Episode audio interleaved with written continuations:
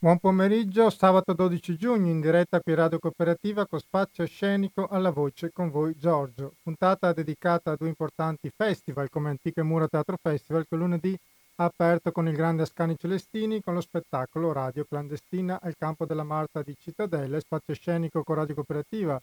Siamo anche per questa ottava edizione radio ufficiale del festival, quindi avrò il piacere di intervistare tutti gli artisti in cartellone lunedì 14 giugno, seconda serata del festival da in scena Giacomo Rossetto con Andrangheta alle 21.30, ma prima comunque ci sarà come sempre il salottino alternativo alle 20.30 e si parlerà appunto di criminalità organizzata. Seconda parte della puntata di oggi di Spazio Scenico vi parleremo di un altro importante festival alla giusta distanza che partirà sabato 26 giugno fino al 18 luglio, festival che si svolgerà tra Segusino, Stramare e Milies nelle prealpi venete in provincia di Treviso che si trasformeranno quindi in un anfiteatro naturale che coinvolgerà pubblico comunità in eventi dal vivo, in streaming, incontri, degustazioni e visite guidate, quindi un festival molto molto ampio e sentiremo l'intervista realizzata a Segusino insieme al noto attore e direttore artistico appunto della giusta distanza Mirko Artuso. Noi facciamo una breve pausa musicale e poi partiamo subito con le interviste. Buon ascolto. Questa era Marian Trapassi e ora entriamo in diretta con Spazio Scenico e partiamo con la prima intervista di oggi da Scani Celestini alla prima serata di Antiche Mura Teatro Festival, Campo della Marta Cittadella, in scena con Radio Clandestina. Buon ascolto. Ascoltatori di Radio Cooperativa, ci troviamo all'apertura di Antiche Mura Teatro Festival che fortunatamente ritorna dopo un anno e mezzo complicato a causa della pandemia. Ringraziamo Teatro Bresci per l'impresa l'apertura è stata affidata a un noto artista poliedrico che ho il piacere di rincontrare a tre anni di distanza a Scambio Celestini, grazie. Grazie a voi. Allora, finalmente si torna a parlare di eventi dal vivo. Il campo della Marta è un luogo stupendo, è un peccato però non vederlo magari pieno di gente come due edizioni fa. Per te che impressioni hai avuto rispetto a questo posto, visto che è la prima volta che vieni? Ma il posto è bello, nel senso che eh, lo spazio è bello ed è allestito in maniera dire, molto curata, si vede che la compagnia che, che lo gestisce insomma è, dire, fa, fa, teatro, fa concreti, concretamente, eh, no perché chi si occupa esclusivamente di organizzazione non, non abbia la stessa cura, però dire, c'è una sensibilità dello stare in scena che che fa sempre piacere insomma, trovare quando si arriva a fare spettacolo. Questa sera però il pubblico sarà distanziato per i motivi che conosciamo. Per l'attore c'è una differenza rispetto al, pubblico classico che era abituato a vedere il pubblico distanziato? È un effetto diverso oppure comunque il rapporto è lo stesso? Ma guarda, eh, sarebbero tante cose da dire. La prima è che il rapporto è evidentemente sempre diverso a seconda dei posti, delle persone, del momento, una cosa che cambia come come cambia per tutti gli altri mestieri, insomma, pure il falegname il giorno che, che, è stanco lavora in maniera diversa, è possibile anche che lavori meglio, insomma, più concentrato per la propria stanchezza. Quindi eh, già, già questa, come dire, siamo abituati a, a, a, a stiamo facendo le, le prove in questo momento infatti. E, però il, eh, io credo che pesi molto di più il distanziamento che c'è stato fino ad ora rispetto al distanziamento che c'è nel, nello spazio sei teatrale. Anche, sei anche molto esposto riguardo il tema pandemico. E sono esposto semplicemente perché faccio questo mestiere e, e chi, chi, fa questo mestiere si è reso conto da subito che non venivano prese delle decisioni in base al lavoro ma in base ad una, come dire, percezione poetica, no? Invece non è così, io non voglio essere considerato un poeta o un artista, io sono un lavoratore dello spettacolo. Io ho sentito dei, dei politici, insomma, ma, ma, anche recentemente, alla chiusura per esempio dell'occupazione. Ci emozionare frasi abbastanza infelici.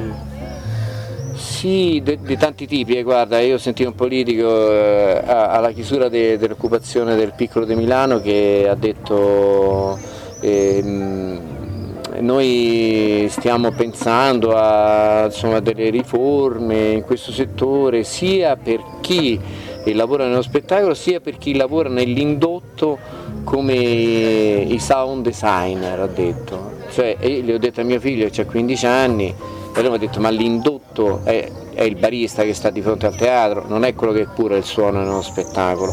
Per cui ho addirittura stanno proposte di legge per ehm, limitare il numero di stranieri nell'opera lirica.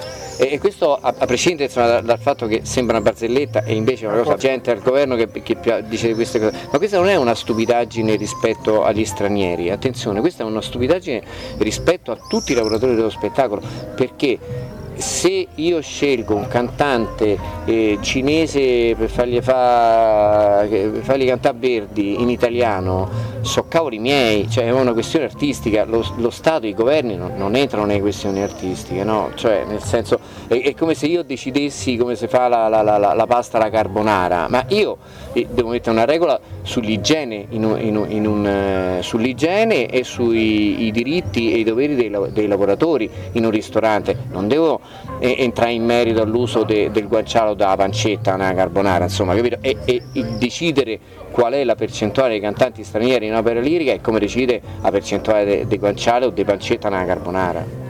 Visto che oggi si parlerà anche di memoria in questo spettacolo che farai tra poco, questo anno e mezzo secondo te è servito a qualcosa, anche tutte le movimentazioni che ci sono state, visto, parlo per la stagione invernale che avverrà perché comunque se continuerà questo distanziamento, teatri che maggiormente, anche per esempio qui in Veneto, sono fatti di 200-300 posti, avranno delle grosse difficoltà. Senz'altro, io non credo che ci sarà distanziamento durante la stagione invernale. Anche perché teoricamente nella stagione invernale, eh, cioè, se non scoppia un'altra pandemia, insomma, eh, nella stagione invernale saremo sostanzialmente tutti vaccinati, per cui stamattina Crisanti ha detto che le persone vaccinate che hanno fatto chi una, chi due, io per esempio ho fatto una dose di vaccino eh, il Johnson e ne basta uno, e nel momento in cui dire, sei coperto da, dal vaccino puoi tranquillamente girare festa all'aperto senza mascherina, ma nel momento in cui saremo tutti vaccinati non ci sarà nessun motivo di vivere distanziati a quel punto. E, ed è evidente con i numeri che abbiamo davanti agli occhi che a novembre, a dicembre, perché poi eh, i teatri più grandi iniziano la stagione a ottobre, ammesso che ci siano teatri che iniziano la stagione a ottobre, però eh, appunto i teatri che, che, mh, dire, che, stanno in difficoltà e stavano in difficoltà anche prima della pandemia, la stagione inizieranno a dicembre se non a gennaio, a quel tempo veramente facciamo, eh, è più probabile che scoppi una guerra che non eh, siamo ancora eh, contingentati per, per il Covid di questo periodo ne hai parlato in un lavoro che si intitola I parassiti. Chi sono i parassiti? I parassiti, eh guarda, in realtà questo lavoro, e peraltro l'ho appena pubblicato in ebook perché il progetto appunto è nato. Anche in radio, sì, sì, radio sì 3. l'ho fatto in Radio 3, l'ho fatto, l'ho fatto parecchio, lo porterò anche in giro quest'estate come, come lettura proprio. E I parassiti, il parassita è qualcosa che entra appunto che, che, che, che vive addosso a noi, vive della nostra vita insomma, ed è quindi sia quello legato proprio alla malattia, ma anche, ma anche come dire proprio oh, un tarlo che, che ci sta dentro e che, e che pian piano ci ruba pezzi di vita, insomma, ma anche proprio mh, pezzi di visione del mondo, cioè il nostro mondo è un po' come se diventasse sempre più piccolo, lo è diventato nel momento in cui siamo stati chiusi dentro casa, giustamente, insomma, non metto in discussione questa scelta ovviamente. E, però a un certo punto ci siamo resi conto anche che probabilmente non, eh, noi eravamo già chiusi da qualche parte prima e non in senso metaforico, eh, perché eh, abbiamo visto che quando ci sono stati dei momenti di apertura le persone ci hanno avuto bisogno di andare più spesso al supermercato a fare l'aperitivo, cioè a me ha stupito moltissimo che, che non c'è stato, che, come dire, che non, non sentiamo più il bisogno di condividere il dolore e di prendere coscienza del nostro dolore e della scomparsa delle persone, della morte eh, attraverso il sostegno della comunità. Cioè questo è veramente spaventoso, io non, io non sono credente e, e, per cui mi stupisce ancora di più in un paese di credenti. Però è una questione umana, sì sì sì, nel senso voglio dire, eh, il, l'elaborazione della morte di una persona, quella cosa che noi chiamiamo lutto, eh, appartiene a tutti quanti, insomma, perché la morte come dire, è, è, una, è, una, mancanza oggettiva, passa il termine filosoficamente magari non è, non è esatto, però diciamo, insomma, fammi capire, la morte di una persona è, è, è, oggettiva, quella persona smette di vivere e smette di fare tutte le cose che faceva eh, fino a, a, poco prima, smette di parlare, di comunicare in, in tutti i sensi e, e, via discorrendo. Per cui è un trauma per le persone vive e che queste persone vive insomma, non abbiano il bisogno di elaborare questa scomparsa eh, con l'aiuto de, de, della comunità eh, è davvero un passaggio epocale, spaventoso. Questo non, non l'ha cambiato eh, il Covid, questo evidentemente era cambiato prima e il Covid ce l'ha, soltanto reso più visibile ad alcuni evidentemente e non alla maggioranza che invece ha accettato di vivere il proprio dolore in solitudine. Radio Clandestina è una storia che come dici tu si può raccontare in due minuti oppure si può raccontare in una settimana. E c'è un grosso lavoro storico su questo, questo lavoro che fate c'è soprattutto più che un lavoro storico, che c'è ovviamente, però come dire, eh, basta andarlo a cercare, insomma gli storici l'hanno già fatto un lavoro di ricerca già da molto tempo. E c'è soprattutto un lavoro antropologico.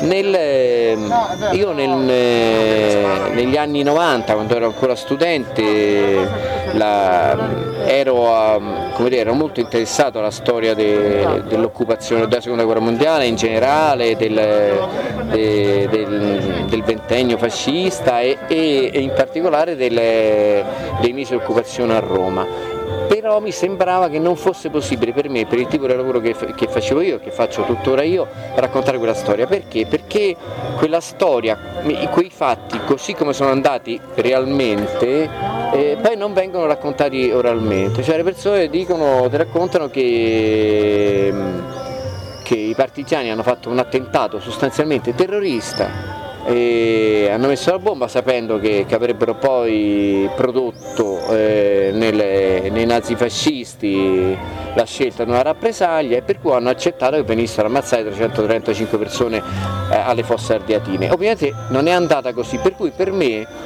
che lavoro sulla memoria più che sulla storia eh, significa dover fare una scelta, racconto la storia e quindi mettendo da parte la memoria oppure racconto la memoria facendo finta di non conoscere la storia. E invece un libro importantissimo che è L'ordine è già stato eseguito da Alessandro Portelli, pubblicato nel 99, come dire, mi ha ricordato un fatto molto semplice, che la memoria non è una, cioè che i fatti sono andati in una maniera, ma la memoria è, è, non è una soltanto, ma sono tante, sono tante memorie, per cui il lavoro che ho fatto io quindi nel 2000 è stato proprio questo, dici, cioè raccontare le tante memorie anche in contraddizione una con l'altra. Infatti sono state ricostruite anche tante falsità storiche riguardo sì. a questo, ad esempio quelle che se i partigiani si fossero consegnati i tedeschi non avrebbero reagito. È, è, è, però è, proprio questo il fatto, capito? Cioè allora se io racconto le memorie, la memoria come dire, prevalente è questa, eh, eh, però, però, racconta un fatto che storicamente va, eh, non, non, non c'ha nessun fondamento, non ce l'avrebbe neanche se conoscessimo un po' meno i fatti, perché non c'ha senso. Il 23 marzo del 44 alle 4 del pomeriggio esplode l'ordigno che mettono i partigiani, la sera del giorno appresso i nazifascisti hanno già ucciso 335 persone, ma non, non c'era, cioè è evidente che i nazifascisti si sbrigarono, fecero tutto in, fretta, come dice un partigiano che ancora campa, che ha più di cent'anni, Mario Fiorentini, in maniera demoniaca, cioè se anche qualcuno avesse potuto fare qualcosa per salvare la vita a queste 335 persone non ci sarebbe riuscito. Mi è fatto venire in mente quello che sta un po' succedendo con la giornata del ricordo, che si sta cercando di trasformarla sempre di più in una giornata dell'orgoglio fascista. Infatti vengono gonfiati i numeri dei, dei morti, dimentica, viene dimenticato quello che era stato all'inizio, cioè l'invasione fascista in Jugoslavia. Infatti anche le minacce che vengono fatte appunto allo storico Enrico Betti col suo Allora Leopoldi. Sì, lì c'è, c'è, qualcosa che un grande storico contemporaneo che si chiama Angelo Dorsi, che Angelo chiama rovescismo, neanche revisionismo, cioè si vuole in qualche maniera prendere una questione e rovesciarla in maniera tale che tu non riesci più a gestirla. Eh, per cui se tu dici ecco, questa cosa che hai detto tu adesso, no, eh, però attenzione, cioè, queste persone sono state uccise da, dai titini, diciamo, mettiamolo così per semplificare, insomma, diciamo da, da, da, da jugoslavi, insomma, sono state, sono state, ma guarda che eh, però questi qua erano stati invasi, neanche colonizzati, proprio invasi militarmente dall'esercito italiano, per cui voglio dire eh, la responsabilità ce l'abbiamo soprattutto, se vogliamo pe- pensare ad una responsabilità che io non sento personalmente rispetto alle scelte di un gruppo di fascisti al potere, però la responsabilità ce l'abbiamo noi italiani, però è così complicato riuscire a prenderla da questo punto di vista, che pure sarebbe quello corretto, perché? Perché loro ti dicono e allora facciamo differenza, i morti non sono tutti uguali e tu gli dici sì, certo, i morti da morti sono tutti uguali, però da vivi hanno compiuto azioni esatto, molto diverse. che c'era diverso. Eh, insomma,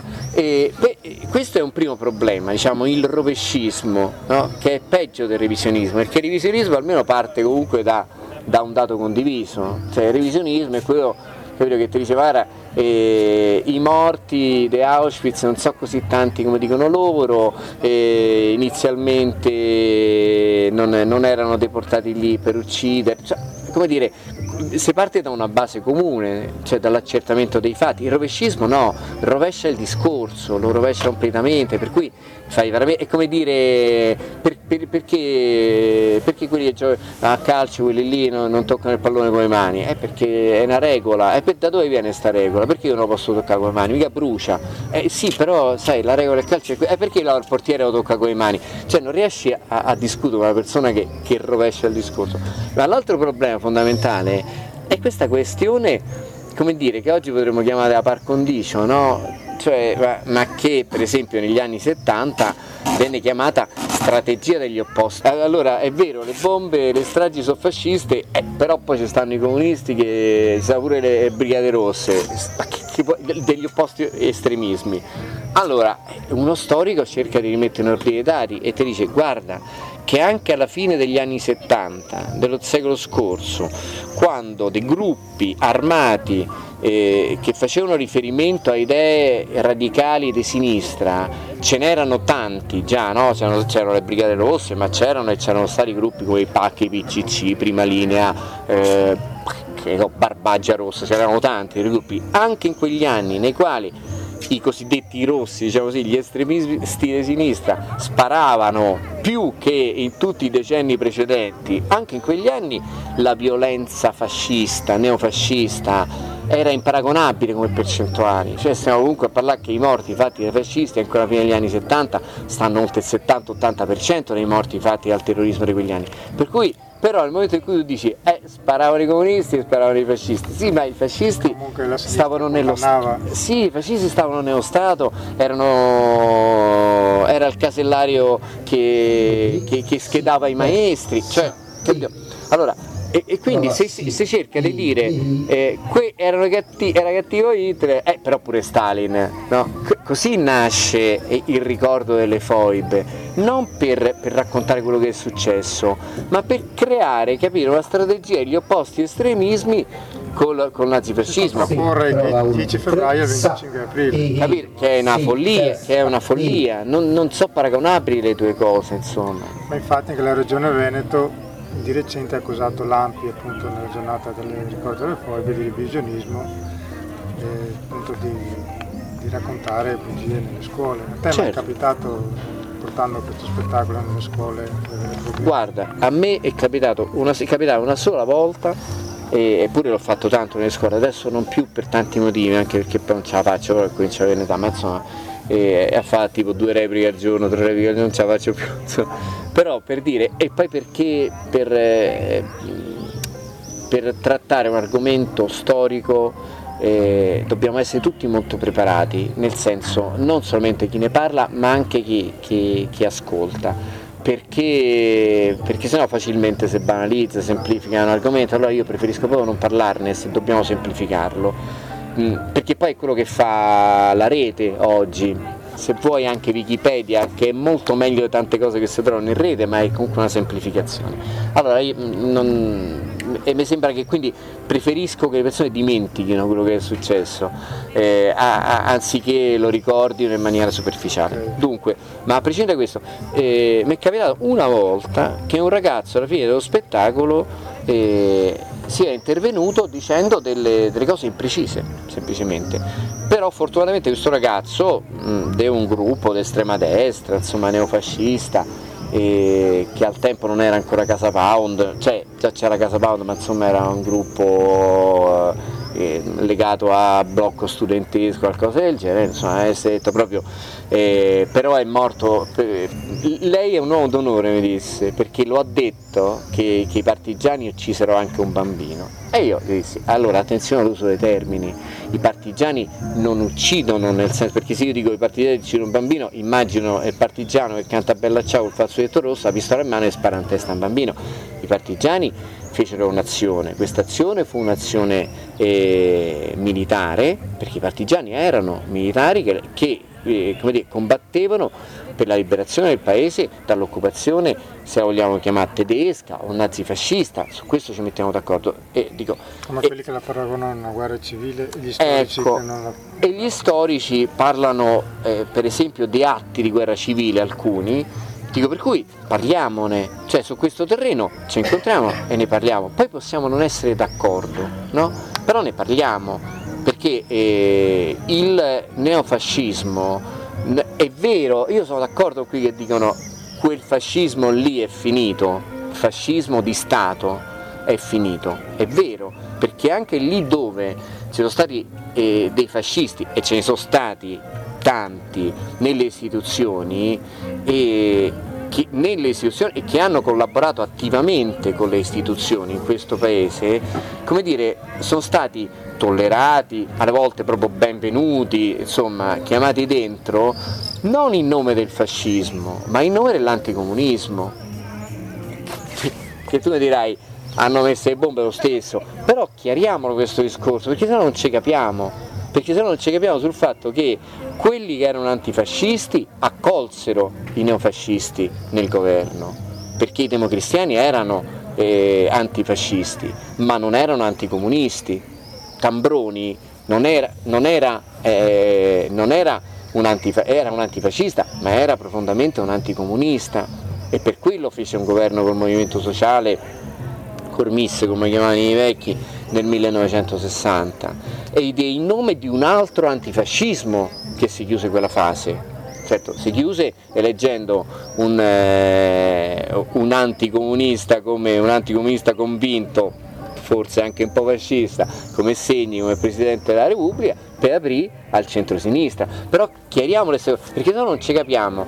E quell'anticomunismo dei fascisti, già, cioè, aveva le sue radici nel fascismo resalò, che non è il fascismo sociale, questo lo dicono i fascisti, è, è il fascismo basato su noi non tradiamo eh, la nostra alleanza con i tedeschi. E allora lì tu mi devi spiegare perché vale più l'alleanza con i tedeschi, cioè per l'alleanza con i tedeschi io posso fare la guerra agli italiani. Cioè, però qui stiamo discutendo, capito? E, non, e, e, e, dal mio punto di vista almeno non siamo faziosi.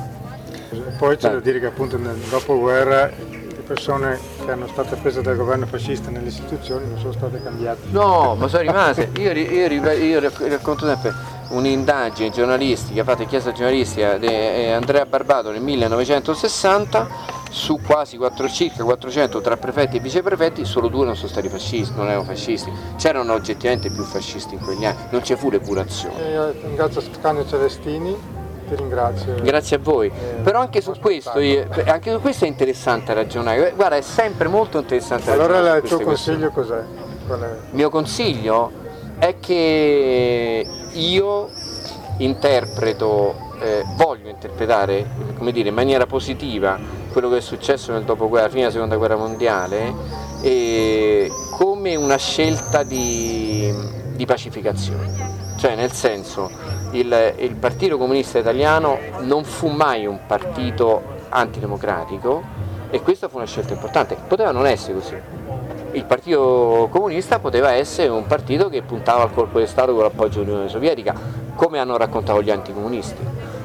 E invece, almeno nella testa dei De Gasperi e Togliatti, questo non c'era nella testa, nei fatti, nella, nel, nella, scrittura della Costituzione per esempio. E questo secondo me è un fatto importante, perché se, altrimenti se, se continuiamo a dire tu sei un comunista, tu sei un fascista, una zecca comunista, un sorcio fascista, non ci mettiamo d'accordo, facciamo schiaffi prima di cominciare a parlare. Invece se viviamo in un paese democratico con una montagna di magagne, ma sostanzialmente democratico, è perché qualcuno ha fatto una scelta di pacificazione. Grazie, Grazie mille.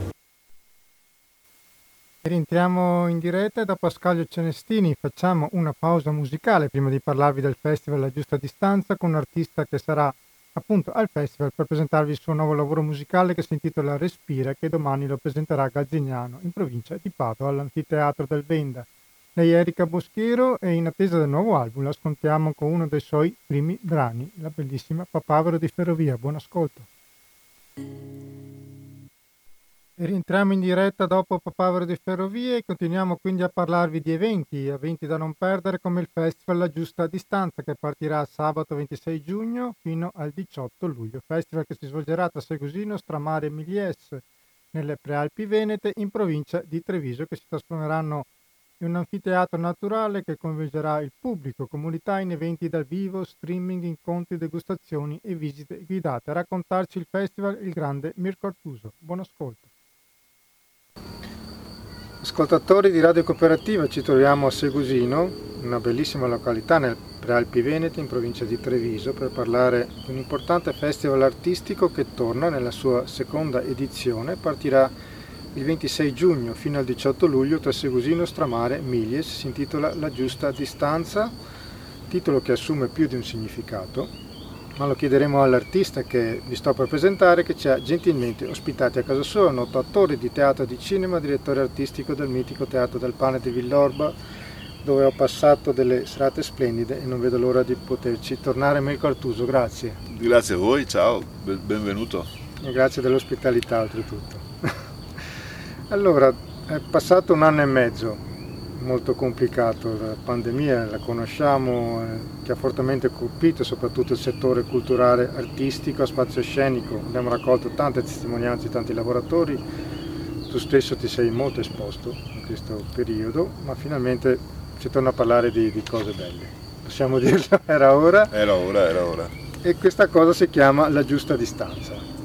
Allora, intanto ti faccio i complimenti perché non deve essere stato facile organizzare nell'incertezza oltretutto di un festival perché non ci vuole poco tempo per organizzare un festival, allora ti chiedo chi ha lavorato con te, chi ha sostenuto questo festival. Beh, in questa seconda edizione ho la fortuna di aver coinvolto molte figure importanti di tutta la comunità di Segusino, di Stramare, di Milies, perché qui fortunatamente c'è anche una buona tradizione all'accoglienza e quindi molte associazioni che hanno già negli anni costruito un tessuto di, di relazioni tra di loro ma anche con, con l'esterno. E quindi queste persone mi stanno aiutando molto a capire intanto in quale contesto calare il festival, che non sia una cosa che arriva improvvisamente dall'alto ma che sia una cosa condivisa, motivo per cui ho fatto poi un lavoro anche con eh, i bambini delle scuole elementari e con le maestre e ci siamo interrogati proprio sulla parola festival, l'abbiamo scomposta in sillabe e, e, ci siamo inventati delle parole che potessero giocare intorno al significato di festival. Poi ho cominciato a chiedere agli amici artisti, da, da, da Paolini alla Giuliana Musso, alla banda Osiris, a Anagor, eh, insomma per, per citarne alcuni, di propormi delle cose che avessero a che fare anche con il loro repertorio, che è una cosa che, a cui tengo molto e che ho sempre anche in qualche modo utilizzato anche al Teatro del Pane per immaginare le stagioni del, del Teatro del Pane. Perché secondo me eh, attingere al repertorio di un artista significa chiedere all'artista di tornare un po' anche sui suoi passi, a capire meglio che cosa ha fatto in questi anni e a trovare anche nuova energia, nuova linfa per rimettere mano su dei lavori già esistenti, ma soprattutto permette a me come direttore artistico di portare dei lavori che abbiano davvero una forte adesione con il territorio quale, nel quale poi si, si svolge e si, e si snocciola diciamo, tutto, tutto, il festival.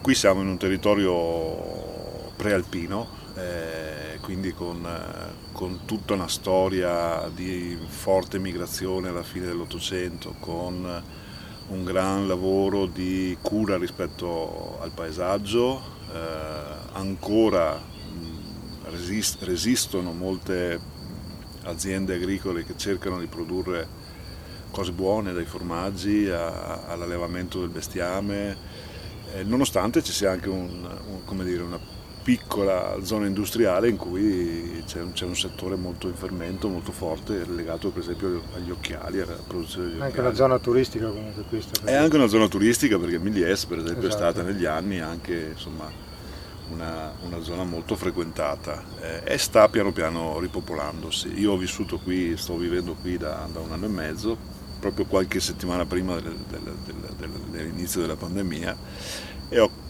cominciato anche a, a conoscere poi le, le, persone che negli anni hanno contribuito attraverso il loro lavorare, il loro pensare, il loro mettersi in relazione questo, questo tessuto sociale che è interessantissimo per molti aspetti. Insomma. Stramare è un piccolo borgo che è un, un, un, piccolo diamante incastonato in mezzo ai boschi che è completa, quasi completamente disabitato eh, e che però si ripopola diciamo, periodicamente di, di attività, di cose, di, cose, di cose, interessanti anche da, da scoprire e da incontrare. C'è una tua frase molto interessante dove dici proviamo ad accorciare le distanze grazie ad un gruppo di artisti che nel tempo hanno dimostrato una particolare sensibilità verso i territori, appunto quello che ci stavi dicendo, per riflettere e divertirci in questo tempo sospeso. Il piccolo paese di Segusino, i borghi di Stramare e Emilia si trasformano in un anfiteatro naturale per coinvolgere tutte le comunità in eventi dal vivo e collegamenti streaming con Kipilo. Cioè? Eh, Cipilo, Cipilo è okay. un, pa- un piccolo paese nel cuore del Messico che è stato fondato da un gruppo di segusinesi alla fine ah, dell'Ottocento. Okay. ancora oggi lì si parla il dialetto segusinese, quello antico, cioè quindi si fa anche un po' fatica a capirlo se non si ha un'abitudine a, al dialetto della zona e ci collegheremo con loro in che modo. Io ho chiesto a Sergio Marchesini e a Francesco Garassin eh, di mettere in piedi un, un, vero e proprio collegamento, perché per esempio in quest'anno noi abbiamo usato moltissimo no, i collegamenti in video, le chat, Zoom piuttosto che che altre, che altre, piattaforme per poter parlare tra di per noi. Per restare anche con il pubblico. Per restare collegati con il pubblico, eccetera. Allora io trasformeremo una finestra, che sarà un, sostanzialmente un monitor, nel, nel piccolo borgo di Stramare, appunto. Passando davanti a questa finestra si vedrà ciò che c'è al di là della ah, finestra, ah, okay. cioè si vedrà Cipilo, si vedrà il Messico e loro vedranno la stessa cosa, perché anche a loro abbiamo chiesto di mettere appunto un monitor con una webcam tu per 24 ore al giorno, se tu passi davanti a quella finestra, vedi Fantastico. dall'altra parte del mondo. Ed è una specie di, dire, di, sintesi di tutto quello che è stato quest'anno per noi. No? Cercare collegamenti anche virtuali, ma che in questo caso diventano concreti, perché poi ci saranno anche degli appuntamenti precisi a data ora, a dato giorno, si parlerà, che ne so, gli, i due sindaci si incontreranno e chiacchiereranno tra di loro, io farò delle interviste alle persone di Cipilo e viceversa. Ok, allora partiamo col programma perché si parte alla grandissima. Sì. 26 giugno. Il 26 giugno c'è Marco Paolini con FEN, che da queste parti vuol dire due cose, fare, FEN, noi ah, altri. ok, questo non lo sapevo. e anche fieno, okay. perché basta, basta, spostare l'accento e, e, e, il significato cambia. Il 27 di giugno, che è di domenica, facciamo questo bel incontro con eh, Antonio Padovane Fulvio Ervas, ai quali ho chiesto proprio di parlare del, della speranza, mm, partendo da finché c'è prosecco c'è speranza, togliamo il finché c'è prosecco, ci concentriamo sulla speranza che in questo momento è una anche cosa a cui ce n'è anche, prosecco qui ce n'è, ce n'è anche troppo, ce n'è anche troppo. e, e, e, ci concentriamo sulla speranza appunto. Il, il, l'incontro verrà coordinato da Michele Canova che fa parte di questo gruppo di giovani donne eh, No Plastic Girl, eh, che si occupa, anche loro si occupano di paesaggio, raccogliendo rifiuti lungo i fiumi, montagna, lungo i sentieri e, e quindi sono molto attenti al territorio. Infatti il festival tocca vari ambiti, non solo quello artistico. Esatto. Okay. Eh, si procede poi nel fine settimana successivo del 2, il 3 e il 4 di luglio, si apre il 2 luglio che è venerdì con eh, una serata completamente dedicata alla poesia Quest'anno è l'anno di Andrea Zanzotto eh, che viene celebrato e viene giustamente ricordato in moltissimi eventi. Io mi sono spostato, ho preso la distanza da Andrea Zanzotto, ma per parlare di un altro grande poeta che è Luciano Cecchinei, che è il suo naturale erede. Che era anche il suo allievo. Che era anche il suo allievo, è il suo naturale erede, ha vinto l'anno scorso il premio Viareggio, che è uno dei premi più prestigiosi dedicato alla poesia, appunto ai poeti e in quella serata ci sarà il coro Coso di Bosco, ci sarà Miro Graziottin, ci sarà Sandro Guzzati e poi si chiude in questo dialogo tra le lingue perché Maria Roveran presenterà questo, suo, questo suo lavoro nuovo che sta, che sta, che sta preparando, il nuovo album, che appunto è quasi tutto in, in cimbro, questa lingua che in qualche modo insomma, ha delle, delle affinità, delle attinenze. Noi abbiamo fatto sì, Resina, che era stato girato a, a Luserna, appunto nel, nel paese del, del, dell'altipiano. E Anagor subito dopo, perché appunto in tutte queste serate ci saranno sempre le degustazioni, le cene nella maniera tipica del Teatro del Pane, perché la convivialità è la cosa alla quale noi teniamo molto ehm, Anagor con il Magnificat Paolo Dallan con la regia di Simone De Rai che è un, testo meraviglioso di Alda Merini e, su, e Paola su, su, Maria giusto? sì, sul cantico dei cantici in qualche modo però poi sulla figura di Maria eh, ed è una, una... una Maria che scavalca la cristianità esatto. una Maria più, più umana più umana, più umana esatto con, quindi con, con, la, con, la, grande scrittura di, di, di, Alda Merini. Il 3 ho chiesto a Giuliana Musso di portare un testo che è mm, divertente ma anche molto aderente anche qui al paesaggio perché parla di una, di una, di una piccola comunità di donne dell'Alta Provenza, quindi il paesaggio è molto simile e anche la vita quotidiana insomma, di, queste, di queste piccole comunità, eh, queste donne che mm, a un certo punto si trovano senza maschi perché sono stati o uccisi o imprigionati nelle varie, nelle varie guerre eh, e quindi hanno il problema della, della procreazione, della, della continuazione della, della stirpe. No? Fanno questo patto segreto tra di loro e, e, e, e, si promettono che il primo uomo che si presenta alle porte del villaggio se lo dividono e così fanno, quindi c'è una cosa anche divertente, ironica su questa cosa eh, questo segreto rimane finché l'ultima di queste donne non, eh, non, muore, prima di morire racconta la storia della nipote che ne ha fatto un bellissimo libro che si intitola L'uomo seme e quindi Giuliana ci farà un lavoro proprio. La stessa sera verrà presentato anche un, un libro molto interessante perché è un'inchiesta che si intitola Pascoli di carta ed è un'inchiesta molto precisa sulla eh, situazione attuale rispetto appunto alle infiltrazioni della mafia, ai, ai, finanziamenti europei che molte volte vengono, vengono dire, camuffati, ci sono degli imbrogli, dei sotterfugi sotto, perché parla esattamente dei problemi di questa, di questa nostra comunità, insomma, anche di questa, insomma, di tutta Italia, ma in particolare di questa. Il 4 invece voglio regalare proprio un, uno spettacolo pieno di energia, di, di forza e di abilità con i Black Blues Brothers che appunto ci portano a questo loro spettacolo di circo acrobatico, sono cinque straordinari acrobati kenioti molto bravi e, e lo regaleremo al, alla cittadinanza perché lo facciamo giù nella piazza del paese ah, okay. e, diventa perché un momento spazio di... anche sì, sì, perché loro hanno bisogno, hanno bisogno di, di, molto spazio per poter fare le, le loro acrobazie.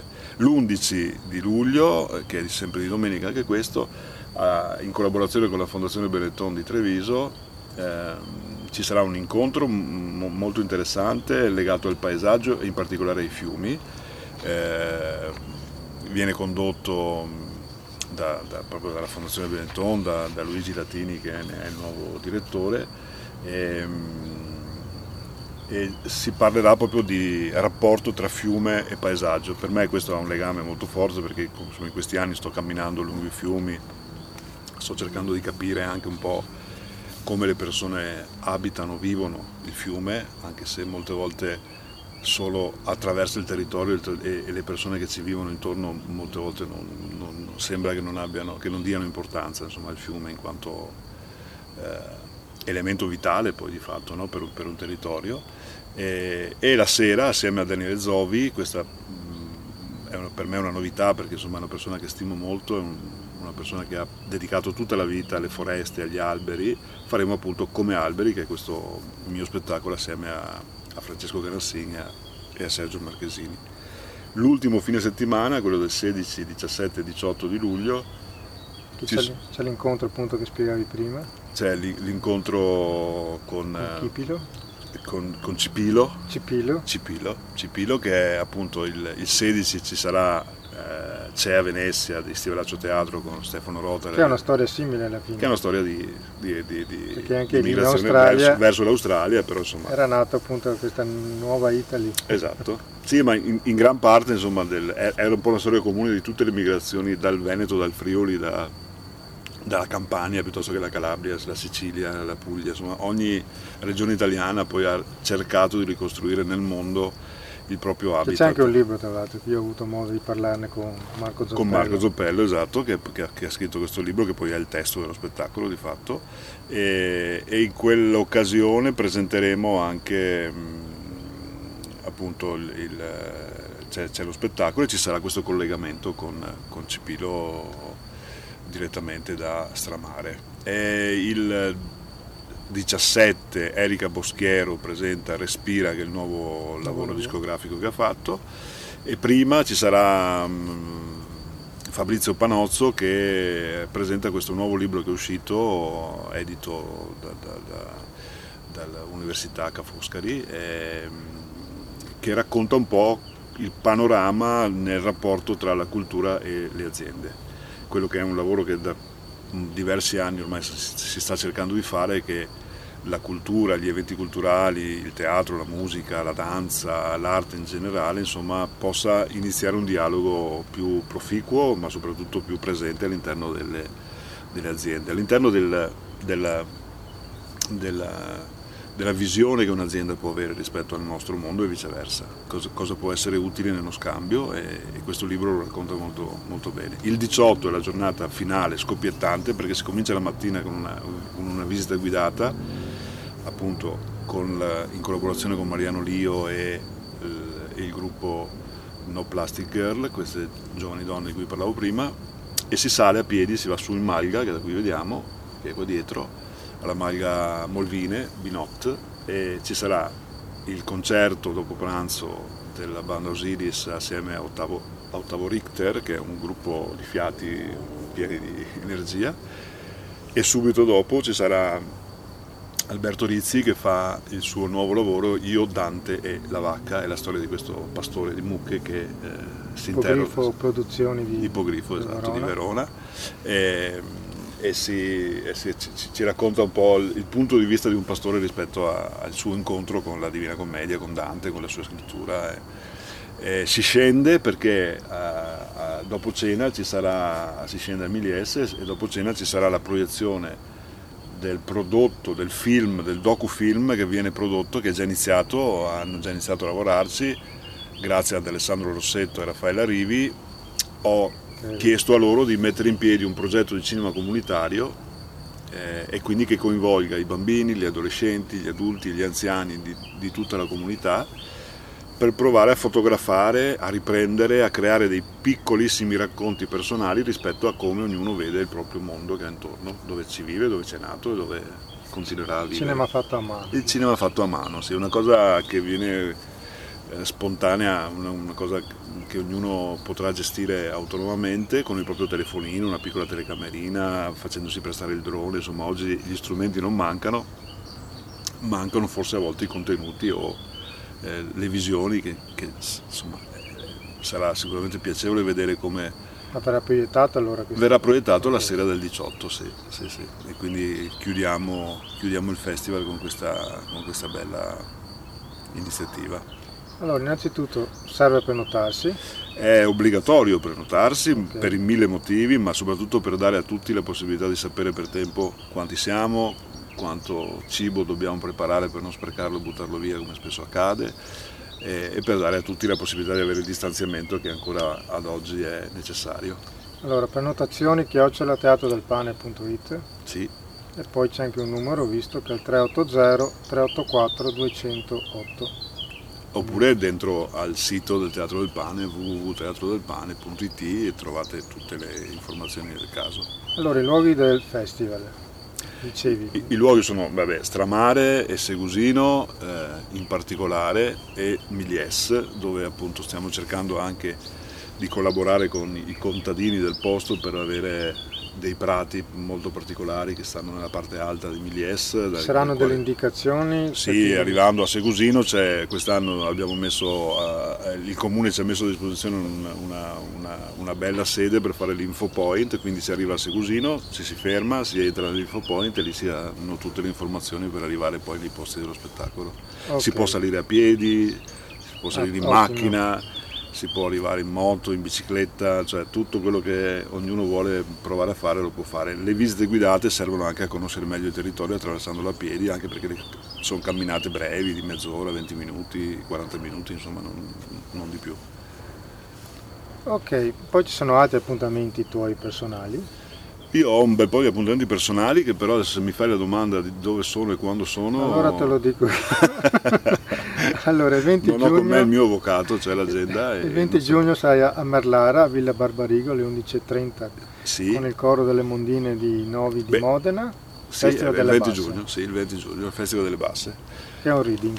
È un reading bello, per me emozionante perché mi fa incontrare un coro che ho sempre cercato di coinvolgere ma non c'ero mai riuscito, un po' per amicizie reciproche, quindi con i Flexus che avevano già fatto un bellissimo lavoro su De André, questa volta però il coro delle Mondine di Novi, eh, la cosa mi piace perché eh, è un, è, un, è un, tema che mi ha sempre affascinato, che è quello del lavoro di queste donne in, risaia e insomma, che ha segnato molto anche no, la, la, la, nostra cultura del nostro paese, no? questo, questo eh, chiedere alle donne di essere anche lavoratrici in quelle condizioni è stato un, un passaggio storico diciamo, no? per, per, il, nostro paese.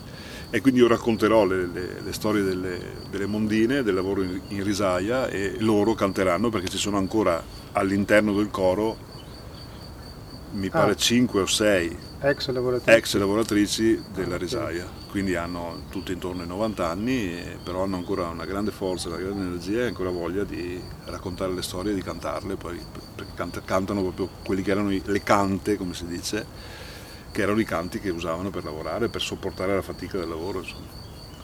Ok, poi il 27 giugno sarai a Vittorio Veneto, in piazza Giovanni Paolo I con mio fratello. Mio fratello sottotitolo Il coraggio di amare ed è un lavoro che mi è stato proprio chiesto espressamente dal Festival Biblico.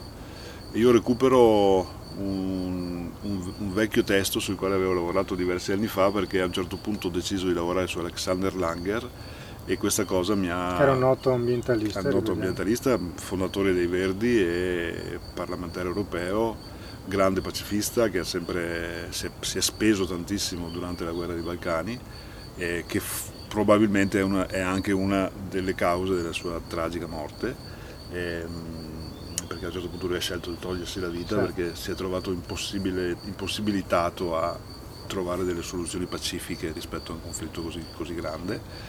Quella figura io l'ho associata a quella di Don Milani, che è un'altra persona che si è occupato di fratellanza appunto, eh, e che però mh, si stimavano e si conoscevano molto tra, tra, tra loro.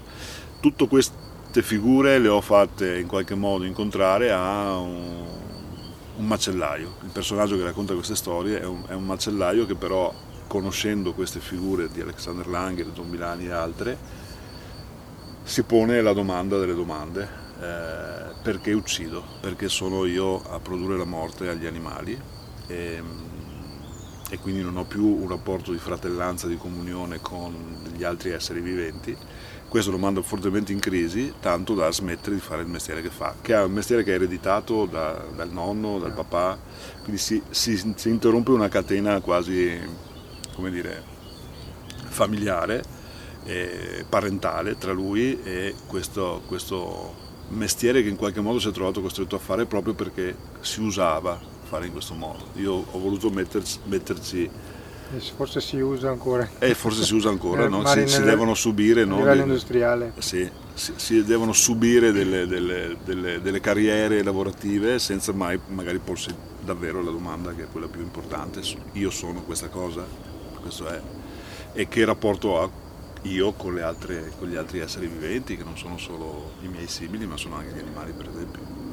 Poi ci parlavi del rapporto col fiume sì. importante. Infatti il 17 luglio c'è il camminante. Il camminante che lo faccio, lo faccio, a Falsè. Hai fatto due esperienze, giusto? Sì, ho camminato lungo il Piave, due estati fa. L'estate scorsa invece ho fatto il cammino lungo il Brenta e quest'estate sto preparando il cammino lungo il Tagliamento. Quindi partirò okay. da, dalla Sorgente e arriverò alla Foce. È un progetto che sto seguendo con molta passione perché mi, mi sta facendo scoprire la mia regione, il Veneto, e non solo, in questo caso faccio anche un po' di Friuli eh, con l'intagliamento, però mi sta facendo incontrare le persone in maniera davvero molto intensa e, e mi chiarisce molto il rapporto che abbiamo noi appunto con, o con lo straniero, la persona che non conoscono, perché mi faccio ospitare nelle case, quindi magari mi conoscono perché sanno che mestiere faccio, ma non ci siamo mai incontrati fisicamente. E questo mi permette anche entrando nelle case di raccogliere molte storie che mi vengono raccontate rispetto ai luoghi in cui mi fermo. E il camminante, can minante. Esatto, che è il titolo particolare. Il can minante è proprio questo cane che cammina a fiutare l'aria, a cercare di, di trovare insomma, delle risposte alle tante domande che, che, se, che, volendo ognuno di noi si può fare. Insomma. E comunque tu hai avuto anche de, degli amici durante il percorso. Sì, l'anno scorso è venuto Massimo Cirri, sì, la, la Patrizia La Guidara, insomma L'anno scorso ho voluto camminare in compagnia, l'anno prima ho fatto un cammino in solitaria, quest'anno devo ancora capire bene in che modo lo voglio fare, però lo spettacolo che faccio appunto racconta questa storia. Tra l'altro lo facciamo proprio in, una delle tappe che, che, che, ho, ho, in cui mi sono fermato appunto durante il cammino lungo il Piave che è a Falzè, sono, che era uno dei porti degli zattieri che scendevano lungo il fiume per portare i legnami a, a Venezia quindi anche lì ha un valore simbolico anche per me. Ok, allora io ringrazio Mercatuso per avermi ospitato. Grazie a te di essere venuto e grazie a voi di ascoltarci, mi raccomando insomma. 26 giugno fino al 18 26 luglio. 18 luglio, sì. La giusta distanza, prenotazione chiocciolateatrodelpane.it oppure il sito www.teatrodelpane.it. Grazie a voi. Grazie mille. E rientriamo in diretta per il finale di Spazio Scenico, ringraziando Scale Celestini e Mirko Artuso. Vi ricordo alcuni appuntamenti oltre antiche mura. Teatro Festa lunedì a Cittadella al Campo della Marta, 26 giugno, appunto parte la giusta distanza Segusino, Stramari e Milies. Allora, stasera 12, sabato 12 giugno Giulio Casale a Salgareda, Casa Parise con le lettere da lontano. Poi vi ricordo un altro bellissimo appuntamento, stasera 12 giugno a Battaglia Terme, il Festival Spiccioli di Artisti di Strada organizzato dai Carichi Sospesi di Padova e domani domenica 13 giugno a Stra debutta lo spettacolo di matricola zero che si intitola No Luca alle 21 al campo sportivo di Stra. E noi ci salutiamo con Casmar di Maria Roveran, questo brano appunto uscito l'8 aprile scorso, tratto da una leggenda nata dal lago di Lispida, Monselli ci racconta appunto di un amore salvifico di una sirena che salva un giovane uomo che aveva tentato di denegarsi, Maria Ravaran, che sarà pure lei tra gli artisti in cartellone nel festival La Giusta Distanza di Mirko Artuso, venerdì 2 luglio presenterà un nuovo progetto musicale a Melies alle 20 insieme al musicista e produttore Giovanni Schievano. Ma ora ce l'ascoltiamo appunto con Cast Ma. Grazie a tutti voi per essere stati all'ascolto, buon pomeriggio.